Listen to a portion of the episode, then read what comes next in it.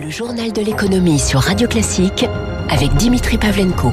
Bon réveil, bonne journée, soyez les bienvenus sur Radio Classique. À la une de l'économie ce matin, les premières doses de vaccins produites en France arrivent. Elles sortiront demain de l'usine du sous-traitant Delpharm, partenaire de Pfizer BioNTech.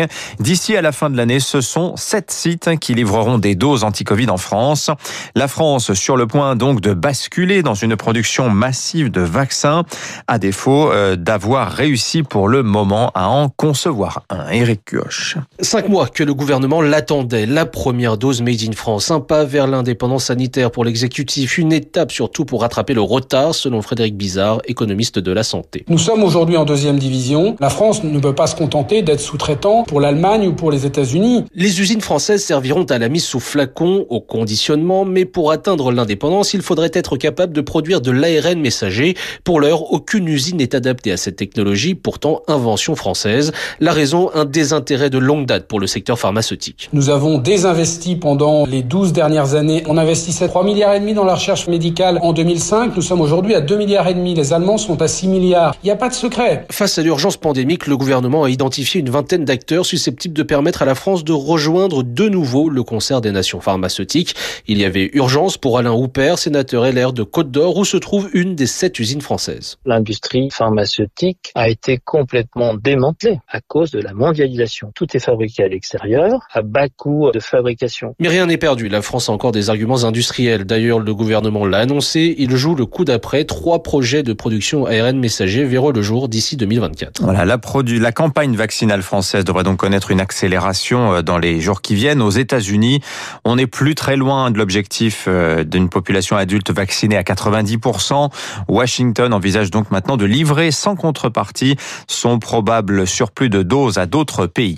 À la une également ce matin, nouveau rebondissement dans le dossier Suez-Veolia. Suez a trouvé cette nuit un accord avec l'Australien Cleanaway pour lui céder ses activités là-bas pour 1 milliard 900 millions de dollars. L'accord prévoit que la vente soit caduque en cas d'accord avec Veolia avant le 6 mai.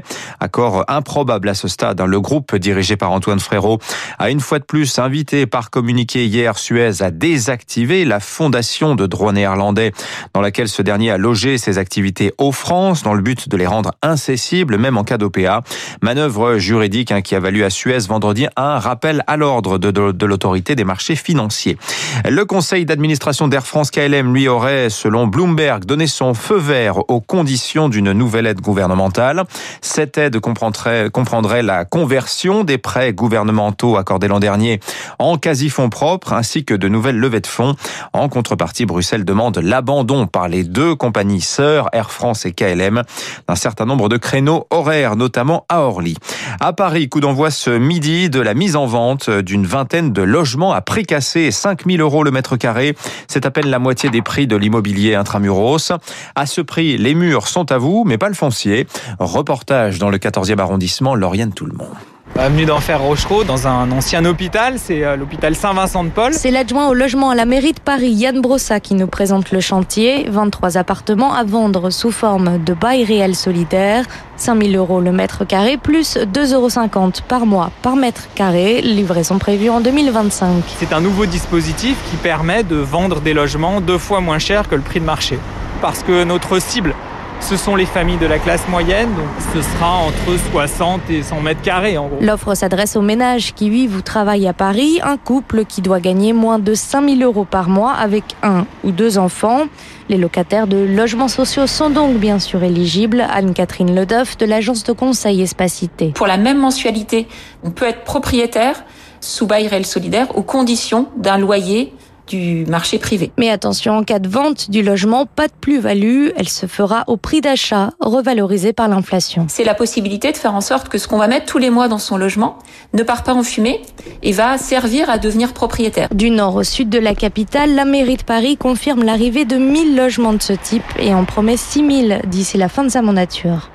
Au niveau macro maintenant, la désynchronisation de la reprise au niveau mondial de plus en plus sensible, hein, alors que l'Europe se débat dans une troisième vague de Covid. En Chine, l'activité dans les services rebondit en mars à 54,3 après un petit creux en février. Reprise portée par la demande intérieure chinoise, les services pèsent, désormais plus de 50% du PIB chinois. Aux États-Unis, l'indice de l'activité dans les services, lui, a atteint un plus haut historique le mois dernier à 63,7%, en hausse de 8 points et demi par rapport à février. L'administration américaine, par ailleurs, en pleine réflexion sur la fiscalité des entreprises. Bonjour Eric Mauban. Bonjour Dimitri, bonjour à tous. La secrétaire au Trésor, Janet Yellen, a révélé hier son intention d'imposer demain, lors d'une réunion du G20, un débat sur une taxation minimale mondiale des entreprises. Effectivement, c'est un vieux cheval de bataille de l'OCDE que la crise sanitaire remet au goût du jour. Le dispositif présente plusieurs avantages, notamment celui de lier la contribution fiscale des multinationales à leur activité économique réelle cela permettrait aussi d'augmenter les recettes de l'État et de rendre acceptables les plans de sauvetage futurs de certaines multinationales. Il s'agirait d'aller vers une dynamique collective de contribution au bien commun, de restaurer les liens de confiance entre les citoyens, l'État et les grandes entreprises. Reste maintenant à s'attaquer à la mise en application et elle est très complexe. Un quart des pays de l'OCDE ont un effectif d'imposition, un taux effectif d'imposition inférieur à 20%. À l'échelle mondiale, près la moitié des pays ont un taux effectif d'imposition inférieur à 11%. Un impôt minimal mondial sonnerait le glas des paradis fiscaux, qu'ils soient officiels ou de fait, comme l'Irlande, où les multinationales localisent l'essentiel de leurs profits. Janet Yellen a balayé les critiques sur les conséquences négatives pour les entreprises, faisant valoir que cela stimulera l'innovation, la croissance et la prospérité. Un sujet très ambitieux qui devrait cependant rencontrer des difficultés pour obtenir l'adhésion de la plupart des pays. La Goldman Sachs a par ailleurs calculé qu'une hausse de l'impôt sur les sociétés, un tel que prévu par la l'administration Biden pour financer son plan d'investissement, c'est-à-dire 28% pour les revenus sur le sol américain, 21% pour les revenus à l'étranger, ben ça se traduirait par une baisse moyenne du revenu par action de 9%.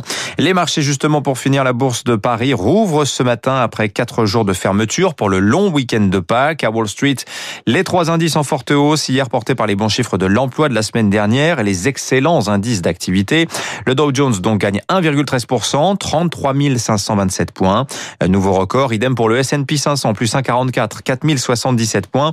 Le Nasdaq, lui, plus 1,67, euh, 1,67%, 13 705 points. À noter le pétrole en forte baisse hier, moins 4,5%. Le marché digère l'annonce par l'OPEP plus en fin de semaine dernière de son intention d'augmenter progressivement sa production chaque mois. À partir du mois de mai, le Brent cote 62 dollars le baril ce matin. Le WTI est 58 dollars 65. 6h47 le focus.